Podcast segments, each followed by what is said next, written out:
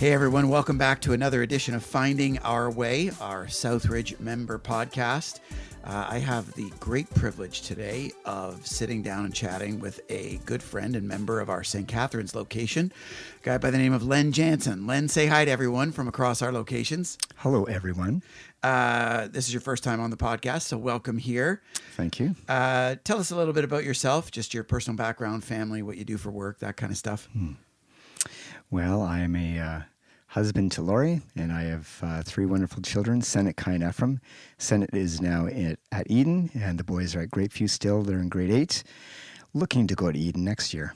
They're both uh, excited for high school. They are, yes. Yeah, I just had a grade They're ready nine for it. now, new grade nine, which is pretty cool. So Yeah, I yeah. see Senate around the halls at Eden. That's Mhm. cool. Uh, hey, tell us how uh, your family ended up at Southridge because you've been around probably a decade or so. I don't know how long it's been, but a good amount of time. Yeah, I think it's been 17 years now. Longer than a decade. That's right. yes. No, we, um, when we were looking for a church, we were really impressed when uh, we went to um, Fairview Louth, the old building, that people were starting to think about what to do outside of the church walls. That concept right there uh, got us. And we were looking at a couple of other churches as well who are missionally minded. But um, um, this this whole idea of serving our community was really really important for us. Not surprisingly, because that's what we're going to talk about today. Um, Excellent. For the for the last number of years, uh, you have been involved in a program of our shelter ministry called rock climbing. Now, as kind of the leader of this, that wasn't always the case. So, can you just tell us the story of how you got involved in that ministry in our church? I think it was uh, a couple of years after the the shelter opened here. Um, our kids were just old enough to leave them for short bits of time, so I went to uh, discover uh, the shelter, um, the intro, the orientation, and during that orientation, I found out you know we could serve in many different areas, and rock climbing was one of those ways. And I thought, this is absolutely fantastic. I get to do what I love to do under the the guise of loving Jesus at the Under the auspices time. of ministry. What? I thought that was absolutely crazy, and um, so I was first in line to sign up. And um, um, when I went the first night, I just absolutely loved it. And uh, um, one of the beautiful things of that first night was that I couldn't tell who was a volunteer and who was a resident. And I thought, this is what I want to be a part of.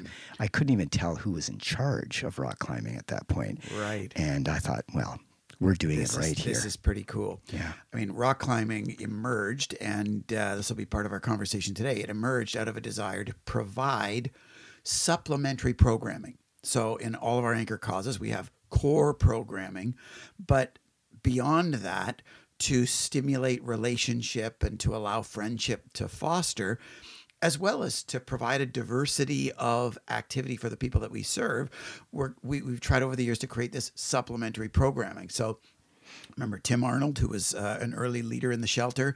He was a rock climber. He had a rock climbing group of friends. He had people who uh, were involved in the ownership of Peaks uh, rock climbing venue, and you know one thing kind of led to another, and it was one of the experimental ideas of something that people could do socially. We've had gym uh, nights with you know floor hockey and volleyball and things like that over the years, or arts groups or different things like that, and uh, different social kind of uh, supplementary activities in other anchor causes as well. But this one uh, has been going for a number of years, rock climbing, and it gripped you. Uh, right from the beginning, it sounds like, which is pretty cool. Uh, can you just give us a bit of a description of what, for those of us who are unfamiliar with this, what actually happens? When does it meet? How do, how do you get there? What happens once you're there? Describe for us the rock climbing program as it works today. Well, the volunteers we gather um, during the the supper hour, um, so sometime after six o'clock, and we we uh, meander through um, the uh, cafeteria area, and we ask people if they want to go rock climbing.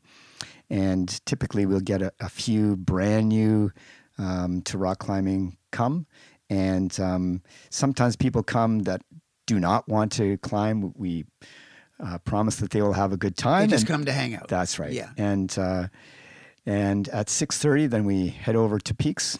We gather um, into the vehicles that are are provided, and uh, we get to Peaks often now.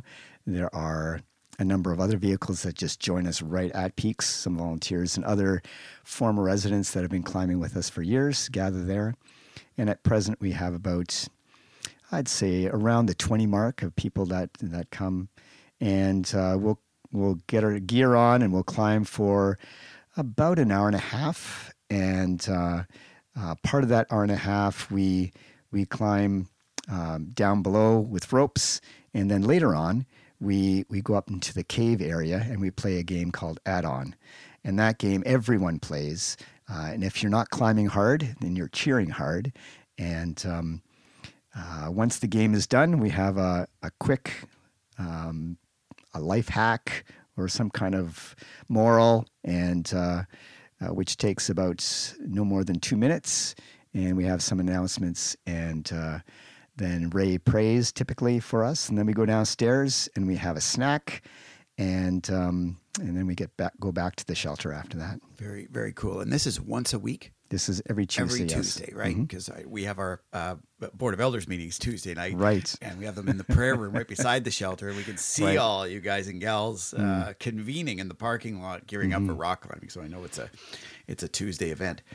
Um, in that routine, and just it's almost a Jeff Manion kind of a you know faithful in the small. In in that Mm. routine, what uh, what was it, or what is it even that you really like about the program? You mentioned right early on that it was it was an environment where you couldn't tell who was a resident, who was a volunteer, who was leading, who like everyone was kind of at the same level.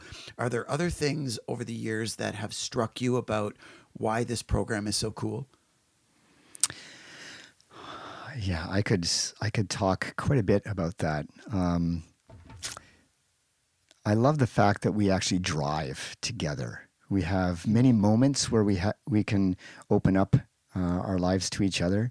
Very often on the way there, I get an entire life story. Just blah, it is it is out there, and um, so often vehicles end up being a um, an opportunity for real relationship to begin. Um, during the climbing experience, um, I know a, a lot of uh, our friends at the shelter. Um, we deal with fear, and fear of heights is a fear that people deal with, and um, it's always really um, an exciting thing for for me to see people conquering that fear of of heights. Mm. And sometimes we, we don't climb very high, but we celebrate wherever whatever level we get to, and that's a really beautiful experience as well. Yeah, the program is designed, and I, I know the indoor climbing gym that you go to. I mean, it has a very beginner entry level, Yes. learn to climbs, and then you know much more advanced stuff. So there's something there for everyone. It, it's interesting that you talk though about the drives, because I mean, you're uh, gang. If you're not picking this up, you're listening to a very parental and and pastoral personality in in Len, who who gets how that stuff works. I know that you know, people have said over the years, as a parent, one of the most sacred moments you have with your kids is in the car, Yes, right? yes. Driving to places and and the non-threatening environment and what what can open up conversationally, and uh, you're picking that up. Uh, with residents and with volunteers and people who you know get into these cars and vans and and drive back and forth just the opportunity there uh, to spark relationship which is which is certainly significant um, as you p- participated in this now for how long? Prob- this is probably more like a decade or close to. I think it's 12 years Yeah, now. 12 years. Okay. Um, I know that you've seen God do some really cool things. Um, how have you seen God change people through this rock climbing program outside of like the surface level? Not that it's not significant, but the surface level, you know, I have fear. This helps me conquer my fear as kind of a life lesson. At the deeper level, how have you seen God change people through this Yeah. pro- program? You know, Jeff, there's been a number of times where people have said after an evening of rock climbing, um, if I didn't come tonight, I would have killed myself. And um, it's great that we helped save their life literally that night, but then to see them again the next week and the week after that. That's pretty powerful stuff. Um, but it really is in the Jeff Manion's uh, bit by bit, where we see um, individuals that uh, would be shunned by everybody, everybody in in the shelter community, volunteers or residents, um, that are now um, leaders in our community um, and doing well for themselves and spoken well uh, by other people. Um, it's those kind of turnarounds that that really excite me. Hmm. You mentioned the the leadership development component, which is even beyond the the primary reason the program would exist. Talk about how that's going these days, because you mentioned Ray. Ray is short for Raymond Van Geest, who's kind That's of right. your uh, right hand person. Mm-hmm. Um, talk about some of the ways that this has developed leaders. Uh, simply through again the the the activities of rock climbing. hmm Well, to be clear, especially if Ray is listening, um, he is not my right hand man. He is the leader. Um, You're his right hand man. we we lead together Okay. absolutely, and um, and being leaders, we also have a succession plan, and there is someone else in line as well. We haven't told this individual yet that he is, you know, next in line. Um, but um, yeah, it's it's just wonderful to be able to work with uh, um, with Ray and to see the volunteers that we have today. At present, there's very little that we need to um, develop in the volunteers because we have such a core, um, a solid group of people. Um, we still uh, talk leadership development, and and it's mostly through just uh, um, seeing what we're doing in each other, um, seeing what people are doing well, and encouraging people just to continue to do that. Um, so at, in this season right now, there's not that much leadership development that needs to happen, but we're actively and openly um, saying to other people, come, take a look at what these volunteers are doing. They are rock stars in many ways, and come and, and learn from them. Yeah, and it's not just it's not just the helping people learn rock climbing, right? Yes, Talk about the the spiritual exchange. I mean, you you referred to residents who have said literally this saved my life on that day. Um, but especially over time, there's a spiritual exchange. There's a spiritual dynamic happening through this venue of rock climbing. What's happening and what are the what are the volunteers doing when and while they're rock climbing? Yeah. Well, Raymond and I, we both really encourage people before they come um, to the evening for rock climbing uh, to pray. And um, we're not joking around. We really want people to pray deliberately beforehand. Yeah, to be Um, prayerfully prepared. That's Yeah, right. absolutely. And uh, to get ourselves ready Yeah. and to allow God's Holy Spirit to um, speak to us and through us. And that's really very, very important for us. Um, I'm sorry, I've just lost uh, where I'm going here. No, that's no problem. You're talking about the the being prayerfully prepared and wondering what what is the actual ministry that's happened? Like what is the impact that's happening on these residents during the rock climbing through the volunteers? Hmm Yeah, give me that same question in a different way, if what's you would. the what's the difference that you're seeing rock climbing make in shelter resident participants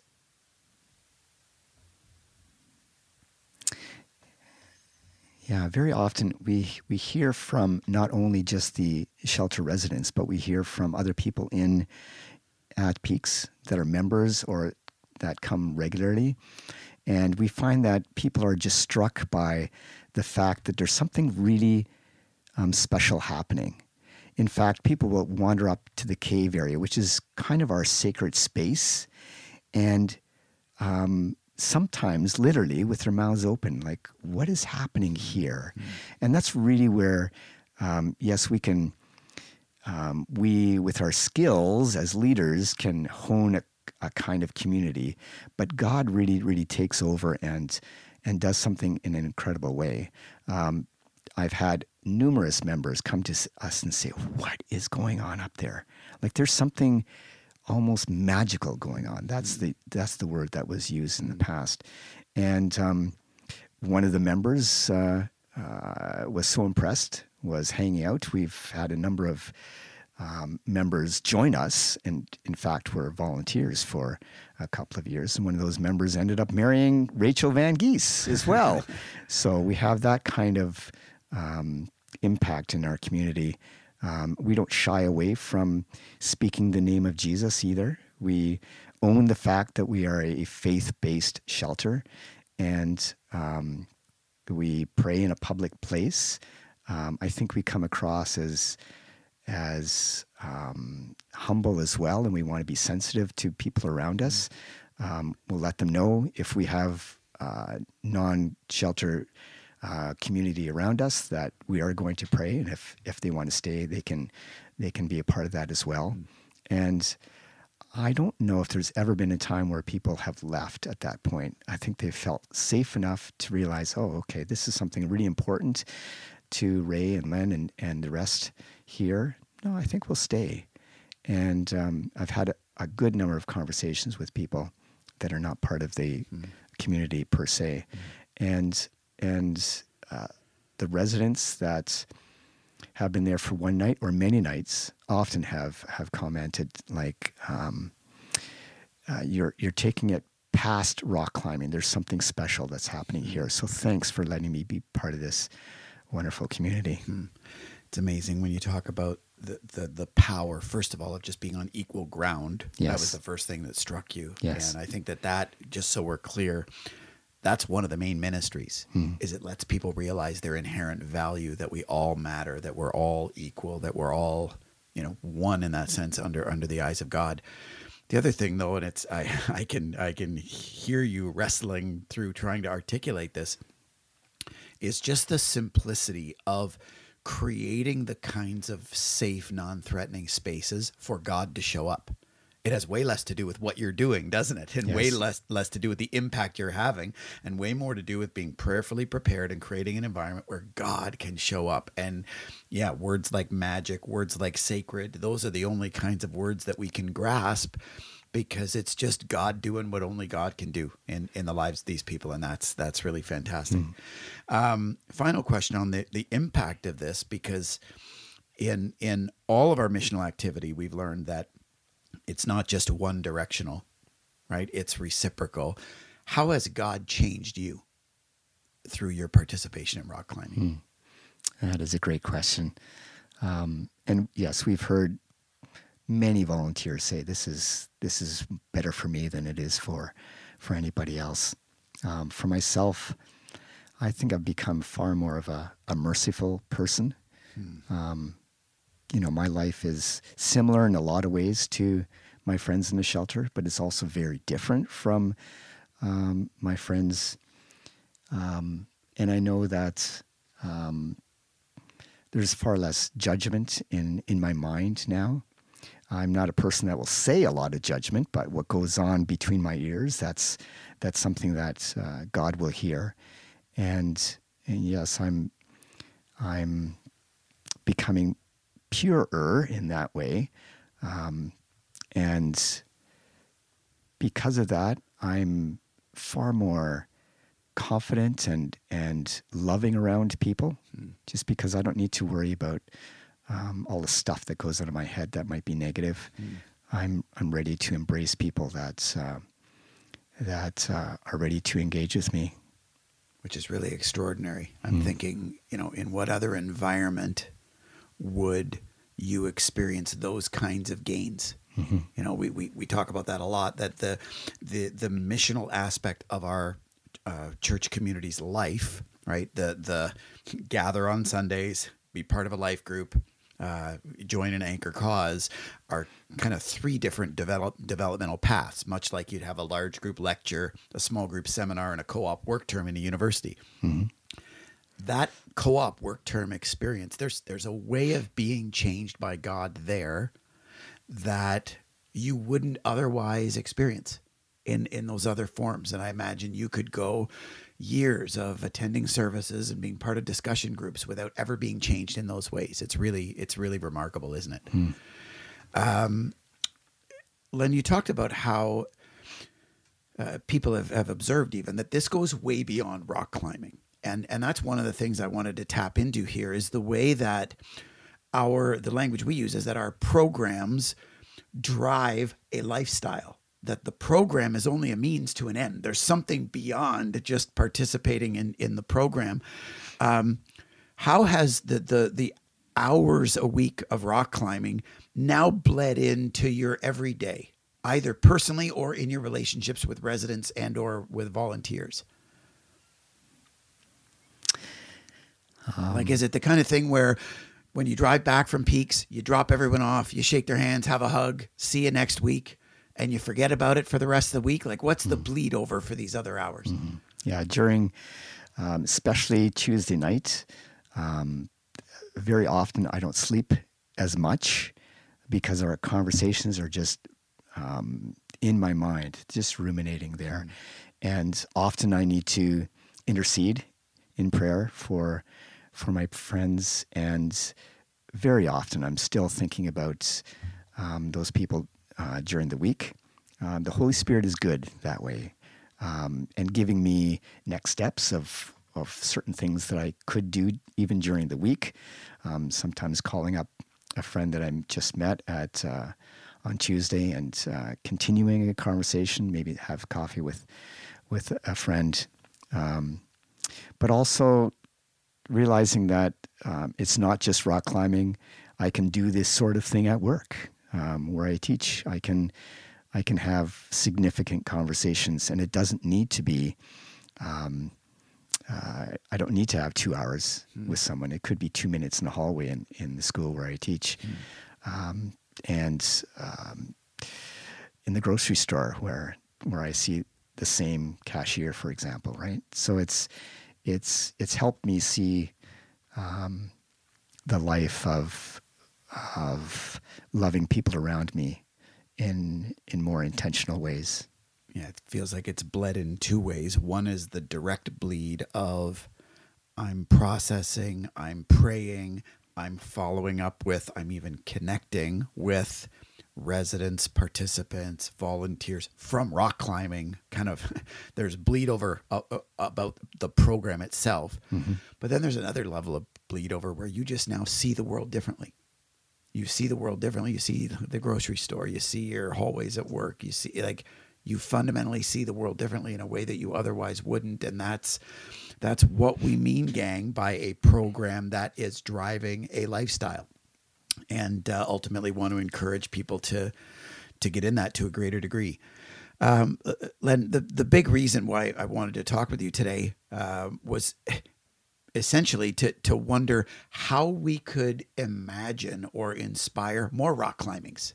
Um, you, you've been involved in many conversations internally about trying to activate more of our people into this missional way of life through uh, our primary programs, and we've realized that you know, it's one thing to participate in the anchor cause at your location. There's a whole nother magic that happens through these supplementary programs that come out of the creativity and passion of individual people. And so, you know, talk about what it would take, first of all, for someone to turn a passion of theirs into a supplementary program like rock climbing. What would a person who's passionate about something other than rock climbing, how could they convert that into a supplementary program like rock climbing? I suppose the answer is it wouldn't take that much. As long as your your heart is there, you're ready to serve Jesus, um, and you have a, a genuine um, passion for something, um, people will follow. If uh, it's a very attractive thing uh, when someone is passionate about something, people just want to be around you. Um, so create a create a space, create a time. Um, yes, you may need to discuss certain th- certain aspects. You need to have venues. You need to clear things with uh, uh, shelter staff. Um, those logistics need to happen. But um, most of us, I would think, possibly all of us, are passionate about something, and um, to the point where other people are are ready to to follow.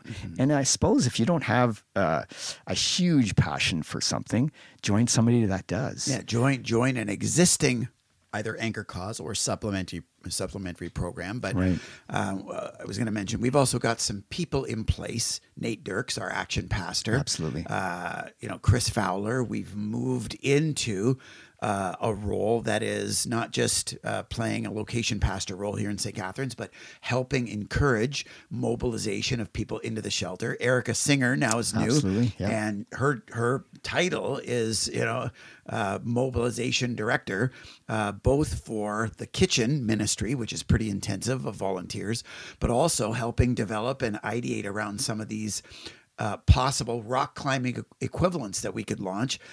And gang, appreciate these guys and gals will help leverage you not only to support residents in the shelter, but to also imagine other ways that you could develop these kinds of programs in your location if you're from Vineland or from Welland. This isn't just about uh, serving the homeless in this way. And so, you know, we're, we're, we're trying to be creative and encourage people to, you know, essentially be like Len, be like Ray, and get involved in these kinds of areas of passion that can become these really spiritually conducive, magical places for for God to show up, and and hopefully people are encouraged by the possibility of that. Uh, another example that I wanted to use is uh, it's a little earlier on, so maybe you can speak to this kind of real time. Uh, you also have a passion for canoe trips. And again, Chris Fowler heard about this, connected you with some other people who had passion for canoe trips. Can you talk about just the early experiences of how canoe trip passion is being used in a very similar way? Yes. Um, in May, the long weekend in May, we went on a canoe trip. The number of people that were uh, truly into into canoe tripping. How many? Like a half dozen of you who were really into it, or No, there's one, two, three, four, five. Five of us Five, went. Okay, so And- five people passionate, and there's probably more, but five that, that at least Mm-hmm. Chris and you guys knew about who were passionate about canoe trips, huddled you together. You planned one, and and we went ahead and uh, did the canoe trip and we found that um, we were just we had many talents within the group and all of us have led a number of canoe trips. And uh, so we're saying uh, next year next summer hey does anyone want to go on a canoe trip? Um, any life group that might want to go on a canoe trip or uh, a riot group or any group of individuals that want to bond in in whatever way hey we're ready. We've got we've got the plans. We've done the routes. We've you know we're ready for you. You don't have to worry about logistics yeah, We've there's like a canoe trip guide ministry form. I'm serious. I mean, it's yep. hilarious how this stuff happens. But there's a canoe trip guide ministry that, for those of us who want an adventurous vacation or a weekend away, um, we're being serious. Like there, there is a group of passionate, Christ-following people who would love to not only uh, kind of work out the logistics of a canoe trip, but actually make it one of those spiritually significant uh, moments for you from a ministry mindset. And it's just, I mean, there's part of me scratching my head saying, where does this stuff come from that you can Yep. do canoe trips for Christ or do rock climbing for Christ and have that significant impact? What would you say to, to people who might have ideas like that or passions in their mind, but don't know where to turn or where to start? Yeah. Um, yeah, just just go for it. Just find out who you might need to connect with. Certainly, Chris Fowler would be an important person to talk with. He's the one that was at my place for a meal um, on one of these. Um, look who's Yeah, start the party. Or start the party. That's right. dinner, And he just realized, oh, these guys are talking about canoe trips. And he thought, oh, well, we could do canoe trips for Jesus, that kind of idea. Um, so he put us together. So certainly, um, Chris is someone that you can talk with, uh, Nate and, and Erica. Like, there's just a lot of people in our community that would uh, connect dots and connect groups and, and make things happen. Yeah, just so we're we're clear, those of us who are, are listening across our locations, these kind of staffers, Chris, Nate Dirks, uh, Erica Singer, I mean, at some level, this is their job. This is what they do for a living to try to discern and mobilize more of us into missional Christianity. So if you have an idea and you're just wondering whether it's a good idea or how to how to plug into a greater degree, or like you'd said before, Len, if you don't have an idea but you'd like to be part of one of these things, talk to these types of people, reach out. I mean, there's there's others, Annalise Gethard and and and people in Vineland that uh, that you can connect with if you're not from St. Catharines location, uh, in order to connect you uh, into the magic of what these anchor causes and these supplementary programs provide. It's really it's really remarkable. So uh, I'm just wondering, in short, Len, as kind of a, a, a final uh, summary, speak to someone who's missing out on this right now. Uh, who might be in other aspects of the life of our church, but hasn't really crossed the line into the missional side what are they missing out on? And what would your encouragement to them be? Yeah i, I feel you're missing out on life. Um, jesus promises us um, the fullest life possible. And i think this is the fullest life. Um, this is where joy comes from. This is where peace happens.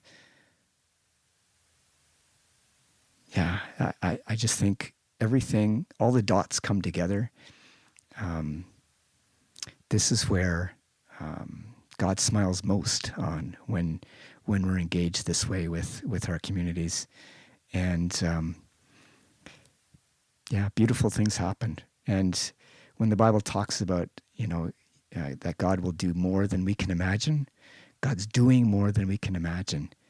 Um, with rock climbing, we're dealing with we're an emergency shelter that's all we are 30 days in and out. And we're doing things that long term shelters are not doing, that they, for many reasons, can't do. We have the power of God working in us. And um, it's only us that's keeping God from working.